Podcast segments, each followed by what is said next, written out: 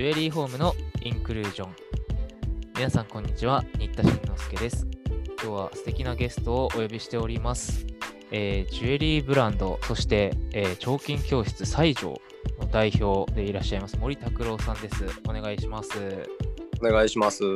えっ、と、西条っていう読み方大丈夫でした？はい、大丈夫です。で、えーブランドと、えー教室もやっているということなんですども、この度あのゲストにお呼びしましたのは第31回技能グランプリ。見事優勝というか最、えー内閣総理大臣賞。はい。を受賞されたということで誠におめでとうございました。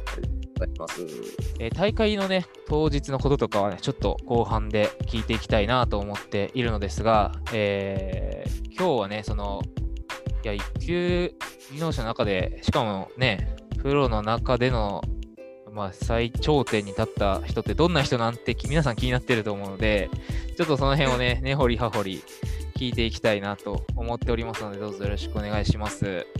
お願いします。森さんは、えっ、と、年齢とか公表 OK ですか？あ、もう全く問題ないです。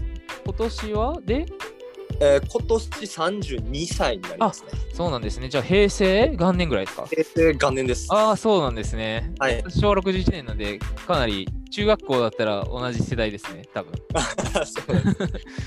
で、あのもともと子供の頃からものづくりがお好きだったっていうふうにホームページで見たんですけど、はい。やっぱりあれですか、プラモとかミニ四駆とかですか？そうですね。もうプラモデルはもうガンダムから始まって、まあミニ四駆もそうですし、やっぱガンダム入りですか、僕らの世代だと。えっ、とね、本当の一番最初はミニ四駆ですね。あそうなんですね。いやもう我々の世代めちゃくちゃやりましたからね。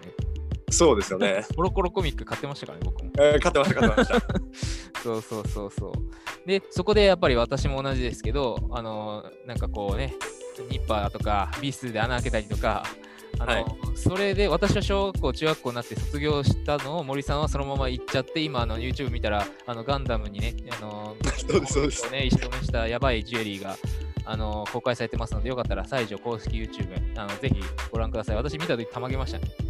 これがそれがそのまま大人になるとそういくのかっていうのが びっくりしちゃいましたけど、そんな感じでもうもともと手手先が器用だったんですか？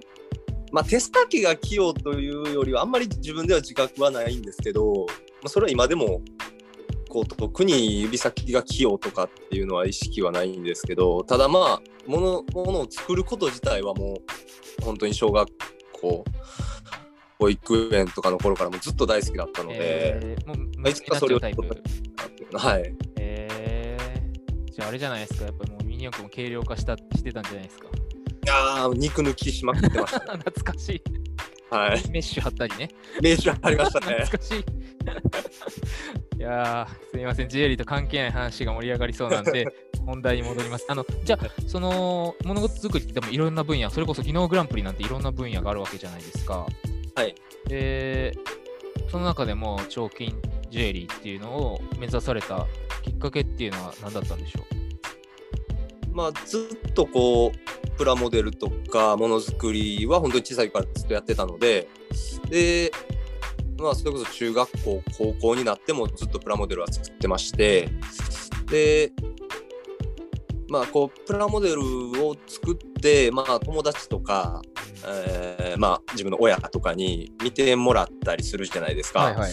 でまあまあそれこそこう工業に作ったりとかあのーまあ改造とかしたり塗装とかしたりとかして作ってるとやっぱりこうあのーまあすごいね上手だねとかあのー褒めてくれてたんですよ周りとかは。ただあの喜んでもらうっていうのはまた違うことで。うん確かにね、プラモとかは自己満の要素が結構あって、まあ、ファンの間ではすごいってなるけど、はい、うんありがとうなのでとかそれ買いたいとかってなかなかならないですもんね。はなかなかならないですね。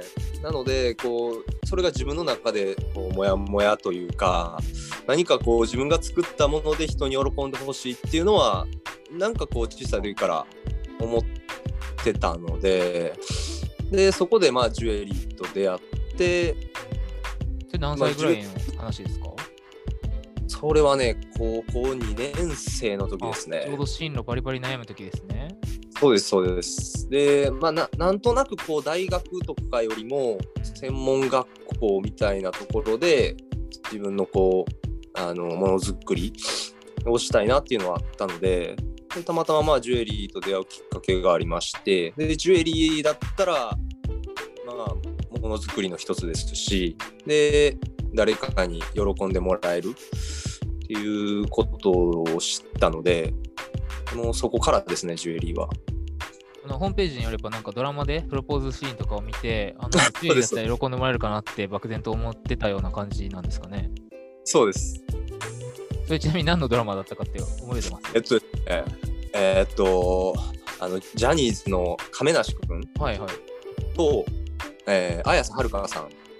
のドラマの、えーたった一つの恋っていうドラマが当時あったんですけど、えーっと、亀梨君が、なんかこう、ふ船のこう工場みたいなところの、はまあ、子役で、はいで、えー、綾瀬はるかさんが、えースタージュエリーのほうほう。ご令嬢みたいな役やだったんですよ。スタージュエリーの店員さんってことですか？いや、えっと社長の娘役みたいな。へえ。あ、本当だ。今調べたらロケ地でスタージュエリーとか出てくる。はい。へえ実際多分スタスタージュエリーっていうあのもうブランドもドラマの中で出てきてたのですね。でそれで結構まあかあのいわゆる格差のあるカップル、はいはい。ロミジュエリー的なね。はい、恋愛ドラマだったんですけどはい。でそこでこう亀梨君が綾瀬はるかさんにあの工場のボルトを加工してでまあジュエリー会社の娘さんにプレゼントをするという、まあ、そういう知ったんですよ。2006年のドラマですね。なので多分僕高2だと思いますね。それが高2の冬だったかな？と思います。で、そのドラマを僕は見てなかったんですけあ、そうど、なんですか。うんうちの母親が見てまして、えでまあ、ある日、えまあ、僕がいつものように部屋で、自分の部屋でプラモデル作ってて、うん。でこうまあ、細かいことはちょっと覚えてないんですけど、まあ、リビングに多分お茶を飲みに降りたかなんかで、あの行ったらたまたまうちの母がそのドラマを見てて僕がリビングに降りたタイミングがそのシーンだったんですよ。ちょうどプロポーズシーンだったんですか？そうです。なんかこうボルトを削ってるシーンかなんかだって。ええ。でそこでもう一瞬でもうジュエリーの世界入ってすごっえ、でもなんか海外の職人さんで本当ボルトをこうひたすら叩いてリングにする人いません、車椅子の。あいらっしゃいますね。ああいう感じですか？イメージできたんですそうあそうですそうです。俺もできう。そうだって。できそうというか楽しそうというか。それでひあの誰かを喜ばすことができるんだったらもうこれしかないなと思ったので、はまあ、きっかけはすごい単純なんですけどあ、すごいですね。やってなかったらジュエリーやってないかもしれマないでしジですすか？いや、綾瀬はるかさんに感謝ですね、それは。あ感謝です いや、ちょうど今週ね、あのはい職場が日本橋人形町ってとこなんですけど、綾瀬はるかさんがロケ、ロケ今ちょうどロドラマしてるじゃないですか、なんか。ああそうですねロケしに来てましたよ。へえでもう人事務所内がうん浮浮き足立っちゃって、一日みんなそわそわしちゃって、なんか綾瀬はるか来てるらしいみたいな。へえちょっとね、もし会うチャンスがあったら言ってきます。言っといてください いや、そんなきっかけから日本一のジュエリー職人へ、ね、きっかけ、人生何がきっかけかわからないですね。わからないですねいや普通はね、そういうね、こう、なんかこう、タミヤ模型と契約してプロのビルダーになりたいとか、普通にそういう感じに行きそうなところを、全くこう、はい。男もんからもうね、女性の世界に、もうキュンと方向転換したわけですもんね。はい。えー。それで、えっ、と、彦水の大阪校に入られたんでしたっけ？そうです。ちょうどその僕が入学するタイミングが、えー大阪校にできるっていうタイミングだったのであ僕が一期生。一期生なんですね。はいなのでこのタイミングはもうもう行くしかないなと思って、だから僕の両親とか本当びっくりしてましたけど確かにね、今までガンダムとか言ってたのに、いきなりねで。あの、まあ中学、高校とかもずっとバスケをしてたので。まあ、まさかこう、自分の息子がジュエリーの世界に行くって言い出すなんてっていう、まあ不安はすごくあったと思います、ね。ああ、続くのかとかね、いう心配もあるし。それでご飯食べていけんのかとか、あ、その身内にそういうジュエリー関係、宝飾関係の身内も一人いないですし、あそうなんですね。まあ結構この業界そういう家柄っていうかね、はさんありますもそういう仕事だったからっていう人結構多いじゃないですか。後継ぎになるとか。そういうのはい全くなく、まあじゃあ本当にそういうジュエリー専門学校の、まあ、おかげっていう感じですよね、本当に。そうですね。からえー大阪高校1期生のカリキュラムとか、えっ、と3年コースでしたっけ？そうです。ハイジュエリーコース。いや、えーっとね、そういう当分かれはなかったので、そうですか、そうですか。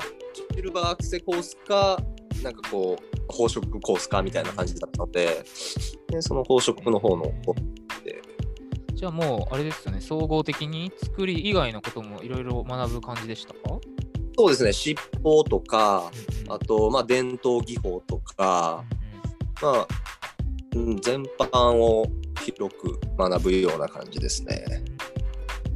今あれですもんね、2020年から非常勤の兼任？コそうです。去年、去年から、えっと、彦水野に、うんえー先生として行かせて何の科目をやられてるんですか？もう。でももう、あの、制作ですね。う全般のそうです。あの全日のクラスの子たちを教えてる。はい。去年からはでもコロナあって大変だったんじゃないですか？大変でしたね。なので、オンラインとかができない授業じゃないですか？そうなんですよ。うん私、去年もね、ゼミ持たせてもらいましたけど、ほぼお大阪校の子もお東京校の子も全員ズームでやったんで、ああ、そううん。はい。私、仕込みの教室いるんだけど、生徒いなくて、生徒は別の下の階にいて、はい。で、大阪校もつないでみたいな、ああ、そうなんですね。うん、でしたね。ジュエリーのそのね、法律のなんたらをいろいろ講義してたんですけど、皆さん本当に、あの特許とかをね、調べてきてって言うとね、本当にいろいろんな特許、尻尾の特許とか、はい。僕メガネの特許とか、いろいろ、はい。すごいやる気持って調べてくれて楽しかったですね。で、えっ、と、話戻りますけど、そういう卒業後は、一応大手のジュエリーブランドで、ブライダルの、まずは、部門そうです。はい。うんまあ、当初ビビッときた、やっぱりブライダルジュエリーという世界に入るわけですね。そうですね。うんどうでした？入って、えっ、と、新人の頃とか。うーんまあ、大毎日、毎日磨きなので、あ最初皆さんそう言いますもんね。バフがけ5年とか聞いたことあります。あの、ちょうどディノグランプリを、あの、そうだ、あのーライブ配信があったから、クラブハウスって今流行りのやつで、ちょっと職人さんとかみんな読んで、はい。みんなであの全国の職人さんとかが解説してほしいと思ったから、そういうイベントをしたら、はい。本当に、あのね、超有名な職人さんとか、一級技能士の昔この大会で優勝したような人たちとかが来てくださって、へやっぱまあ、はい昔はもうバフがけ5年とか言われたよとか言ってたから、そんな、そんな世界なんだなと。まず磨きから入るわけですもんね、ひたすら。そうですね。なので、あのまあ、基本的に量産品ばっかりなので、もう、えー鋳造上がりの湯道を削るところから、えー最終仕上げまでっていうのをもう3年間毎日やってましたね。なので年間で言うと3000点ぐらい磨きをやって、えー朝から晩までね、だから晩までもうそのうちもう目つぶりながらでもできるようになるって聞いたことあるんですけど。と確かにそうですね。いやいやいや、そういう感じで、えーと、ブライダルの世界、まあ、そういう華やかなイメージもあったと思うんですよ、学生の頃入る前とか。はいでもやっぱりこうはい入って、そういう、まず磨きから入って、すごい地道な、ね、作業から入るわけじゃないですか。はい。イメージとのギャップとか特になかったですか？うんまあそれはあまりなかったですかね。まあそもそも地味な作業とかも結構好きなので。そっかそっか、もともとなんか、にわかで憧れて入るというよりも、ともとものづくりにめちゃくちゃこう、ね、そうですっていうのがあるから、そういう地道な塗りとか、そういうひたすら同じ作業を繰り返すとかっていうのは、もう子供の頃から当たり前にやってるからっていう感じですかね。いや、そこがでもやっぱり才能ですよね。憧れていきなり入ってきた人がやっぱりつまずくのはそこだと僕は思ってて、うんうんそこが続かなくて辛くて辞めちゃうとかいう人も結構いらっしゃるから、はい。うんで、えっ、と、その最初磨きから入って、だんだんこういろいろステップアップしていくんですか？ステップアップ、まあ、磨きの、うん、なんていうんですかね、あ磨かしてもらえる商品のレベルはどんどん上がってはいくので。まあ、楽しくはなってくるんですけど、とはいえ量産品ですし、うん、そのこう技術がどんどんアップしていくかというとやっぱりある程度限界はありましたね。で限られてますからね、ラインが。そうなんですよ。なのでまあ、えー組み物そのロー付けとか、まあ、曲げたり削ったり叩き伸ばしたり。それこそ板材とかから作っていくっていうのはあんまないわけですよね。そういうのがもうもう皆無と言っていいので。うんそういうのがずっとしたいっていうのがあったので会社ではまあ磨きを勉強してあ家帰って自分でそういうのを作るっていうのはずっとやってましたね。かそこは仕事の後で自分でちょっと研鑽をやろうという。そねそこがすごいですね。やっぱり独立して自分でちゃんとね、自立していく人ってそういうところでやっぱり虎視眈々と準備してますもんね、皆さん。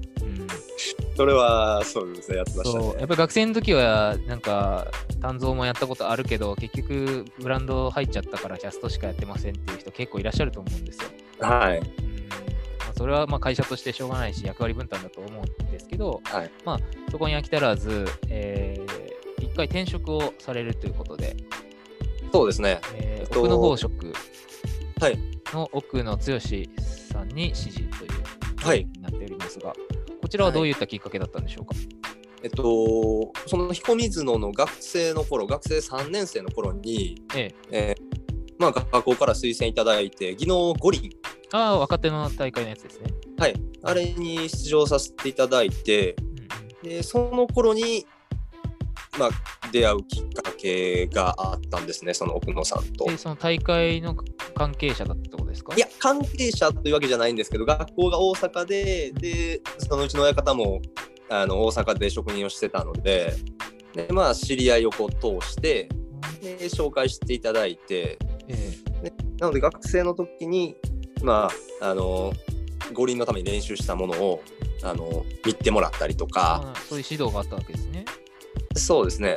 で、あの、まあ、工房の方遊びに行かしてもらって、僕の方とか大阪でしたっけ、大阪です。うんはい。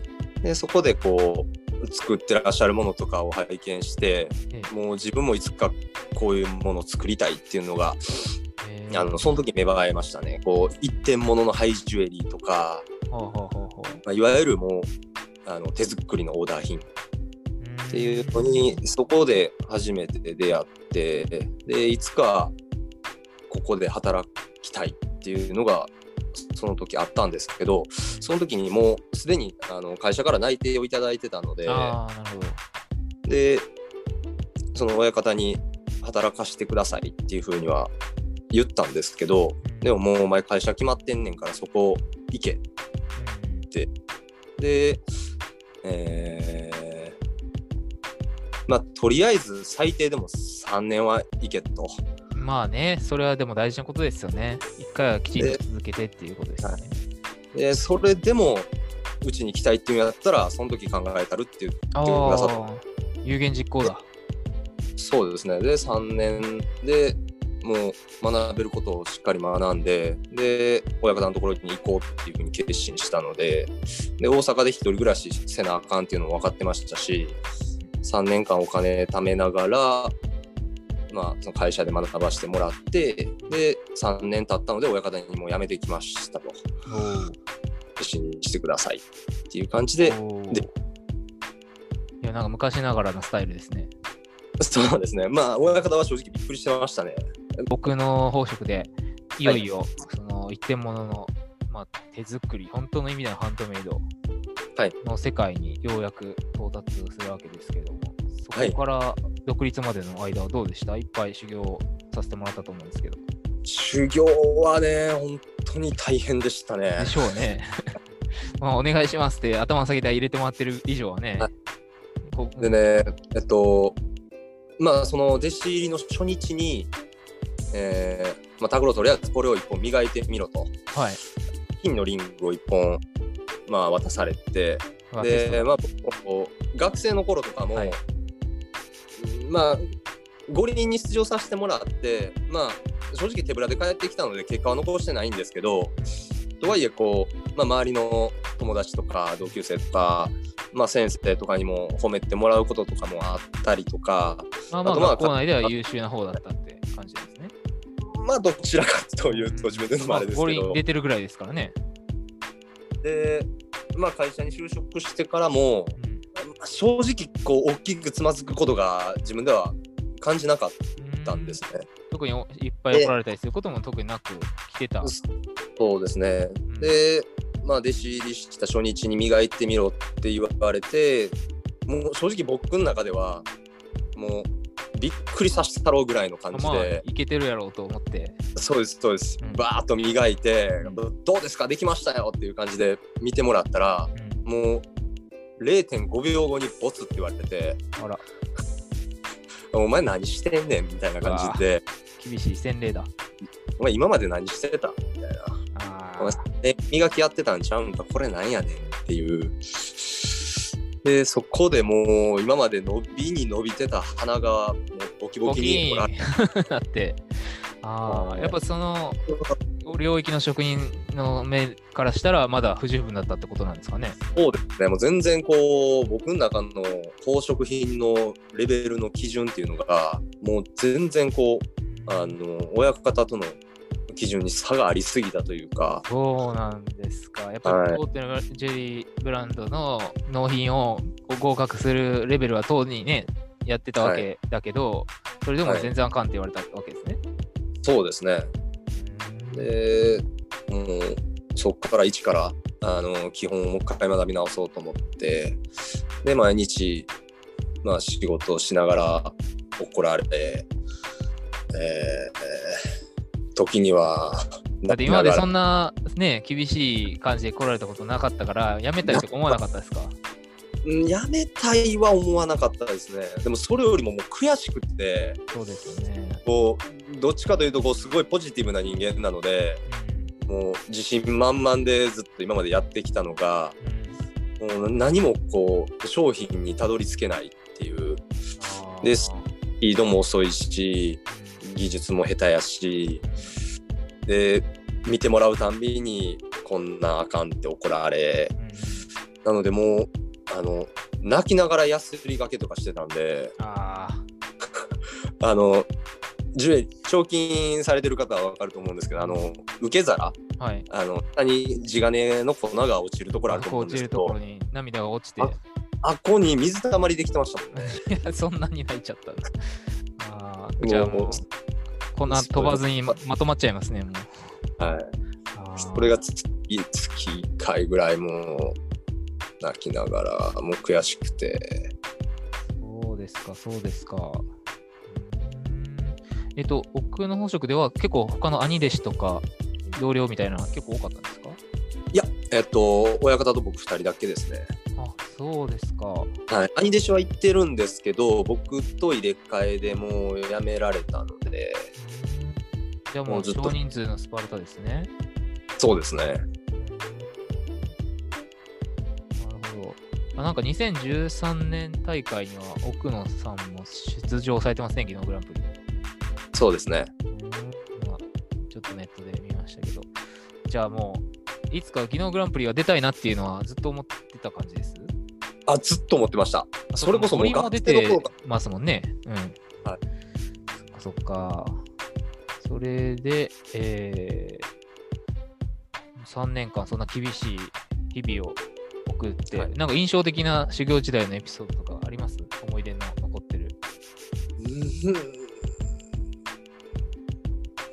もう何もかも毎日濃すぎたんでまあ、でもいろんなことをでも教えてもらったと思うんですよ。まあ、技術面以外も含めて。はい。まあ人としてもかなり成長はできましたね。もうもう常識知らずのあのフラフラしてる人間だったので。